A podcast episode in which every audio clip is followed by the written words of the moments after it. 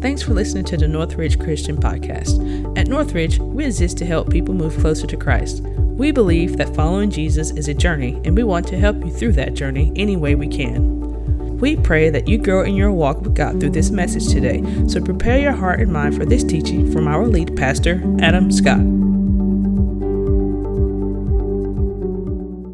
Good morning. Welcome, welcome, welcome. Glad that you guys are here, and I'm excited about continuing our, our five week conversation about mental health. But hey, before we do that, I've got some exciting news to share. This past week, because of your faithful giving, we had an opportunity to spend $15,000. We sent it straight down to Florida to support the relief efforts from the hurricane. Man, we just want to say thank you so much for giving us the opportunity to do that, to be the hands and feet of Jesus. We gave this money to an organization known as IDES, I D E S. That's International Disaster and Emergency Services. You can look them up on Facebook. Uh, but man, they're working through a local church, and 100% of the money is being used to help people in need. So thank you so much. And know when you partner with Northridge through giving, you're linking up with a whole lot of people that are coming together to be the hands and the feet of Jesus. Jesus.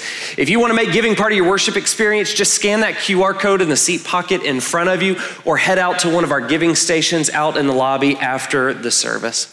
Hey, last week we kicked off this series and we, we spent some time debunking four myths about mental health. And what I want us to do is, I want us to revisit those things now so that we can approach today's subject with common ground. Okay, so let's, let's revisit this list. Here's the first one Christians do not or should not struggle with mental health challenges. Somebody say, yes, they do. Yes, they do. They absolutely do. Because the thing is, when we have a relationship with Jesus, it transforms our lives, but it does not make us immune to the problems of the world. Here's the second myth that we debunked mental health is not addressed in the Bible. Somebody look at me and say, Yes, it does. Yes, it does. As we're going to see today, the Bible is full of story after story after story that provides wisdom and, and guidance and even encouragement for people like us who struggle with their mental health. Here's the third myth mental health challenges disqualify us from being used by God. Somebody say, no, they don't. There is no problem we face. There is no burden we carry. There is no diagnosis that we have that our God cannot redeem and use. Amen? Amen. All right, here's the fourth myth I'm alone in my struggle. Somebody say, No, I'm not. See, we have these banners out in the lobby, and this was a cool idea because it allows you every time you come in and leave this place on a Sunday morning, you're reminded that there are other people in this room, other people in this church, other people in this community that struggle just like you do. You are not alone. But even more importantly than that, the Bible tells us that God is always with us because he cares about us. Listen, with that out of the way, one by one, we're going to begin walking through this series and, and knocking down some of the things that threaten our mental health. And the first one that we're going to be talking about today is depression. Let's start off with a quote by a guy named Charles Spurgeon. I quoted him last week. He was known as the Prince of Preachers in the 1800s, and he was very open about his struggle with mental health and specifically with depression. This is what he says. The mind can descend far lower than the body, for in it there are bottomless pits. The flesh can bear only a certain number of wounds and no more, but the soul can bleed in 10,000 ways and die over and over again each hour. And this guy was way ahead of his time and how he addressed this issue. But he says physical pain has limits. He said, but depression does not. You see, depression is a pit that just keeps going. It's a, it's a pain that just keeps growing. It's an obstacle that prevents many people from experiencing life to the fullest. Let me give you some statistics from John Hopkins Medicine. Approximately 9.5% of American adults will suffer from a depressive illness each year. Okay? That's about one in 10. Major depression can develop at any age, but the average age at onset is the mid 20s, okay? And women, sorry, you are nearly twice as likely to suffer from major depression than men. Listen, as I said last week, I'm not an expert on mental health. I'm not a psychologist in any way.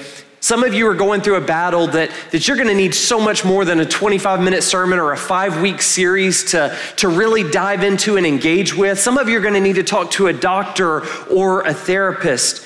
Listen, please know that getting help is a sign of wisdom, not weakness. But listen, whether your battle with depression requires additional tools and resources, or whether it's, it comes in short circumstantial bursts, and we can all benefit from some biblically proven strategies and principles to engage in this battle better. So, what we're going to do today is we're going to dive into a story in 1 Kings chapter 19, and we're going to learn from the surprising battle of an Old Testament prophet named Elijah. Now, listen, you may remember Elijah because we just talked about him a couple months ago. We, we talked about some of his successes in life. You see, he's a guy who God uses to multiply resources and to raise a child from the dead. He's a guy that, that shows up and calls fire down from heaven so that he can prove that his God is the one true living God. Elijah is a guy who God empowers to summon or withhold the rain. This guy has an impressive resume. And at the end of chapter 18, everything is going well for him. You see, the bad guys are dead. The nation of Israel is on their face, giving glory and honor to God, and the drought is over. But as we flip the page into 1 Kings chapter 19, something happens. And we see Elijah go from this all time high to this all time low. Let's look at what alters his mood in 1 Kings chapter 19, verses 1 through 3. It says, Now Ahab, okay, that's the king, he told Jezebel, his wife, everything Elijah had done and how he had killed all the prophets with the sword. And so Jezebel sent a messenger to Elijah to say, May the gods deal with me, be it ever so severely, if by this time tomorrow I do not make your life like that of one of them. Elijah was afraid and he ran for his life. Now, listen, under normal circumstances, this makes sense, right? I mean, this woman has a reputation for doing some incredibly barbaric things in the name of, of revenge against the people who oppose her. But we know from the rest of the story that Elijah is not a normal opponent, and this is not a normal circumstance. You see, God has demonstrated a willingness to use Elijah in some pretty incredible ways and to protect him while he does them. There's nothing, absolutely nothing that can stand against this guy. Not the weather, not hundreds of opponents with the favor of the queen, not physics, not even death.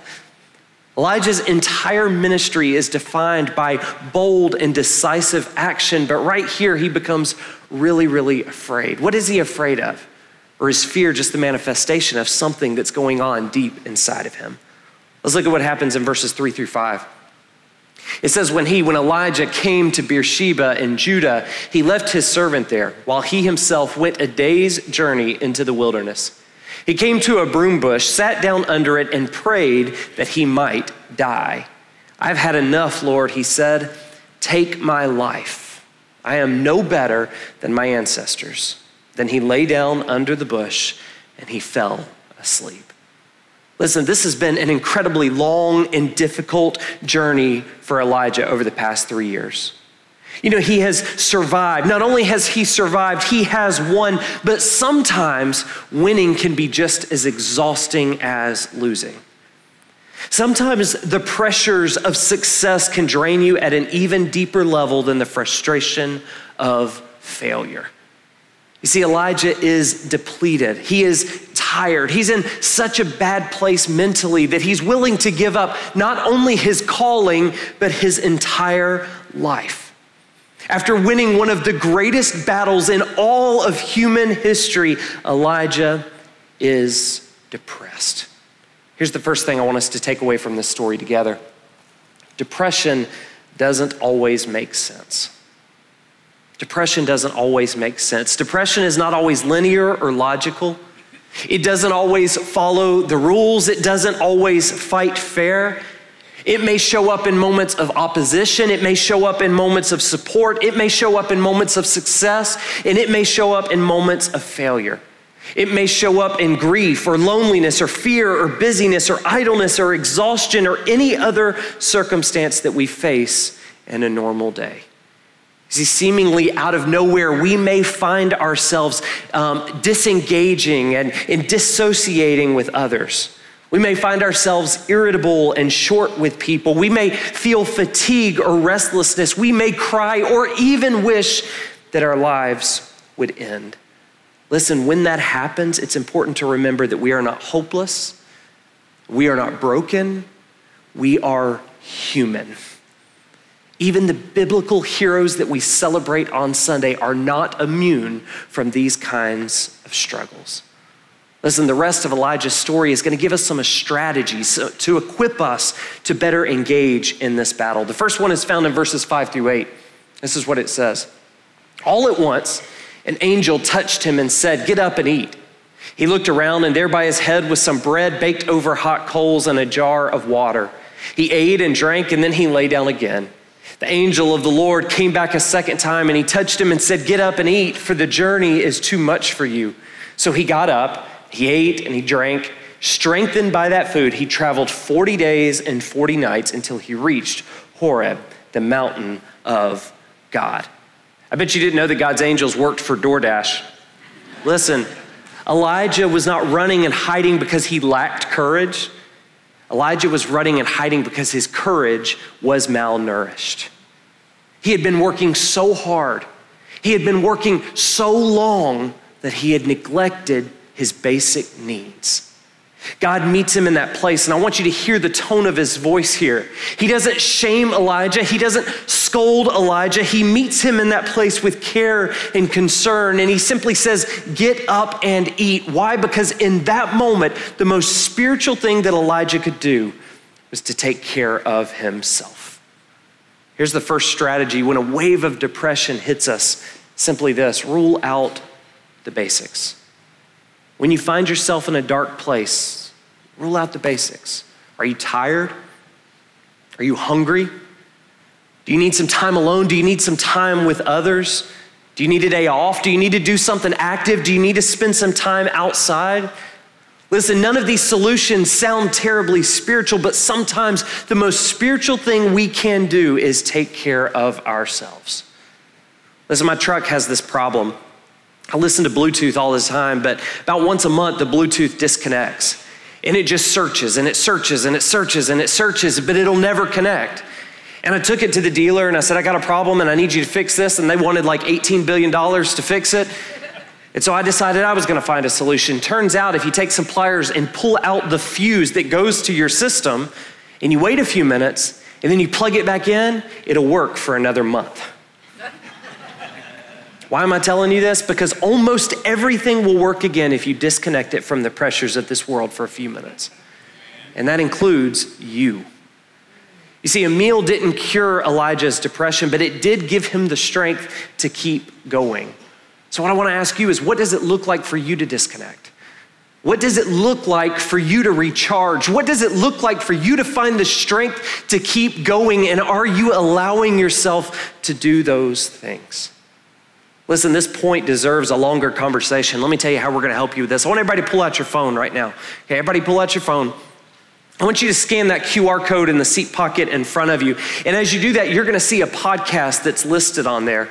What we've done is we've, we've interviewed somebody, a counselor right here in the church about mental health. And I want you to listen to it on the way home. It's only about 10 minutes. Most of you live 10 minutes away. If not, drive slow. And I want you to listen to it on the way home. And at the end of that podcast, they're actually going to invite you to register for an event that's happening right here next week at 3 p.m.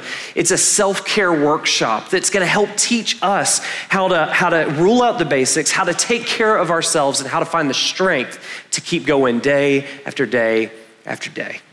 Let's keep reading verses 9 through 10. This is what it says. It says, There he went into a cave and he spent the night. And the word of the Lord came to him. He says, What are you doing here, Elijah? He replied, I have been very zealous for the Lord God Almighty. The Israelites have rejected your covenant, torn down your altars, and put your prophets to death with the sword. I am the only one left, and now they are trying to kill me too. Listen, the basics got Elijah to this point, but right now he needs something more. You see, Elijah is spiraling deeper and deeper into depression. His words are full of self pity. He needs another strategy to help him be strong, and God shows up and gives him one. Let's look at what he says in verses 11 through 13. The Lord said, Go out and stand on the mountain in the presence of the Lord, for the Lord is about to pass by. Then a great and a powerful wind tore the mountains apart and shattered the rocks before the Lord but the Lord was not in the wind. After the wind, there was an earthquake, but the Lord was not in the earthquake. After the earthquake came a fire, but the Lord was not in the fire. And after the fire came a gentle whisper. When Elijah heard it, he pulled his cloak over his face and he went out and stood at the mouth of the cave. Then a voice said to him, What are you doing here, Elijah? Listen, in the cave, voices of fear, doubt, and self pity bounce off the walls, and they absolutely monopolize all of Elijah's thoughts. In the cave, he's isolated. In the cave, he's alone. In the cave, he's unaware of God's presence. So God tells him to come out and better position himself to experience reality. He tells him to alter his perspective until he realigns with God's promise. Listen, once Elijah comes out of the cave, once he alters his perspective, God speaks. He doesn't speak in the wind, he doesn't speak in the earthquake, he doesn't speak in the fire. He speaks in the gentle whisper. Listen to me, this is my favorite part of the entire message. The enemy has to shout her threats to distract Elijah because she knows she cannot destroy him. She shouts her lies because she doesn't have another weapon. But from his new perspective, Elijah realizes that God has no reason to shout. He whispers because he is close. Listen, when a wave of depression attacks, here's the second strategy that we can employ we can change our perspective when all we see are the problems, when all we feel is the hurt, when all we hear are the threats, we've got to change our perspective so that we can be reminded of the truth. We are more than our darkest moments. Our thoughts are not more powerful than the presence of God. He was with us in our highs, and He is still with us in our lows. Listen, life is all about perspective. The sinking of the Titanic was a miracle to all the lobsters in the ship's kitchen, okay? Life is all about perspective. What does it look like for us to change our perspective? How do we do that? Well, practically, it may mean coming out of the house when we don't want to. Practically, it, may mean listing all the things that we're grateful for, even when that list doesn't develop itself naturally.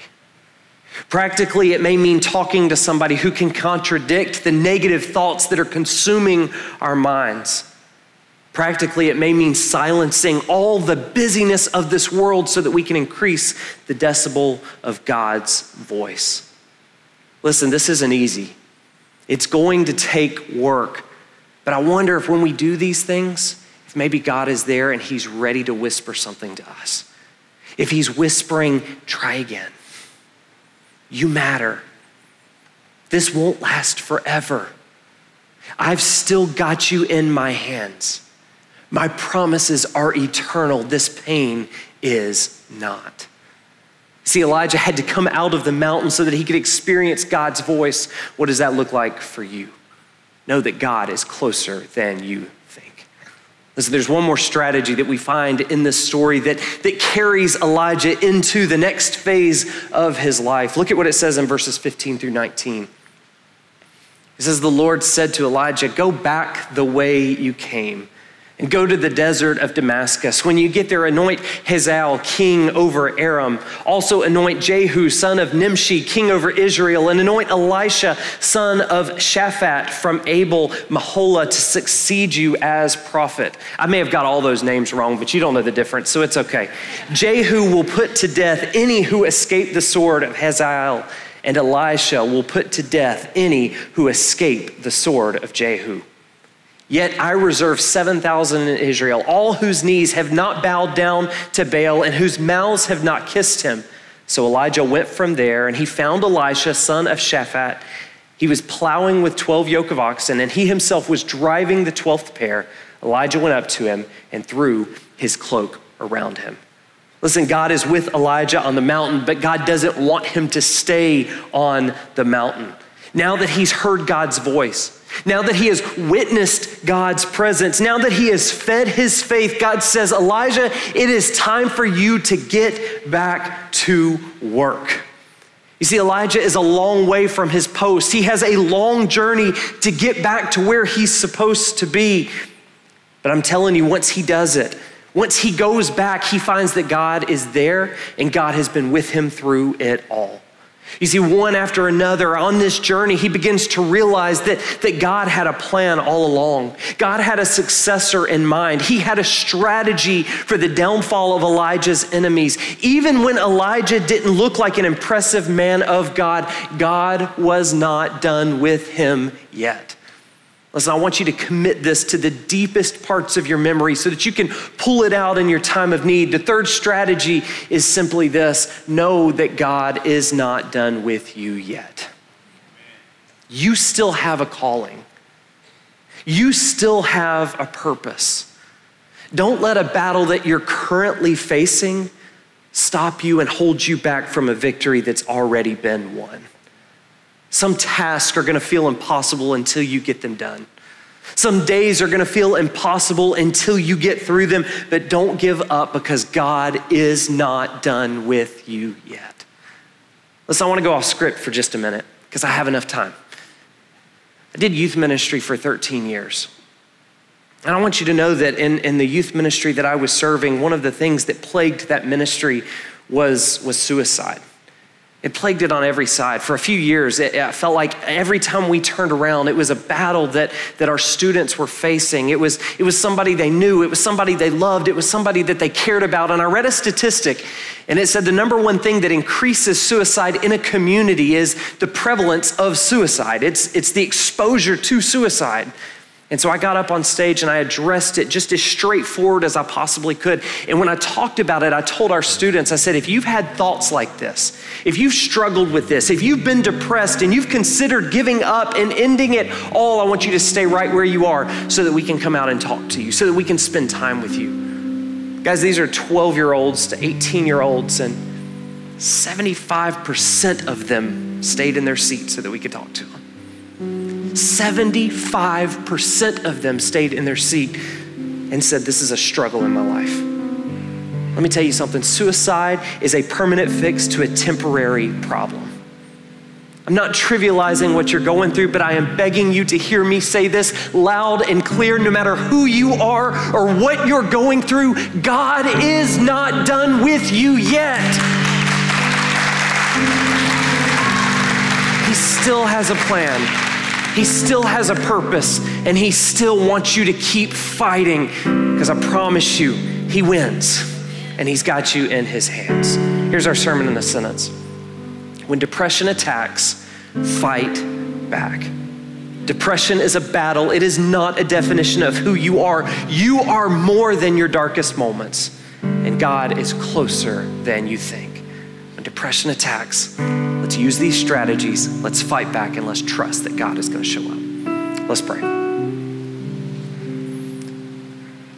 Heavenly Father, we come into your presence right now knowing that somebody in this room is struggling. God, it's not one person. There's a lot of people that are struggling. If they're not struggling with this now, there's, there's a good statistical chance they're going to struggle with this at some point in their life. And so, God, I pray that they hear your words through this story, that God, you're with them, you love them, you care about them, you have a plan and a purpose for their life. You want them to engage in the battle because you're going to use even this somehow. God, we turn to you in the most difficult moments of our life, in those dark places, recognizing that, God, we are not defined by those things, we are defined by who you say we are. So, God, right now, in this moment, I pray that we'll be consumed with who you say that we are. God, I pray that you'll break down all the barriers, that you'll break down all the walls, that you'll silence all the thoughts, that you'll eliminate Satan out of this place so that we can experience the truth that you love us, you're with us, you care about us. Pray all this in Jesus' name. Amen. Hey, I saw a guy that was out cutting his grass the other day, and, and I went up to him. He was crying, and I said, I said, um, what's wrong? He said, I'm just going through a rough patch. But it, okay, that was that was my way of cutting through the tension. Okay, it's what I do. Some of you are probably going through a rough patch right now. I don't know your life. I don't know your story. This whole series is about asking, how are you really doing? It's about breaking through the weather and the sports and the basic little things that we fill our conversations with and finding out what rough patch you're going through right now. And if you're going through a rough patch, we want you to know that we're here. We're going to have people at the prayer stations in the front corners of the room. Just follow the light. Somebody there wants to talk with you. They want to cry with you. They want to pray with you. Maybe you say there's some things that I'm going through that I don't even feel like I can open up and share right now. We're going to have the prayer stations right here, the altars opened up so that you can come down and pray.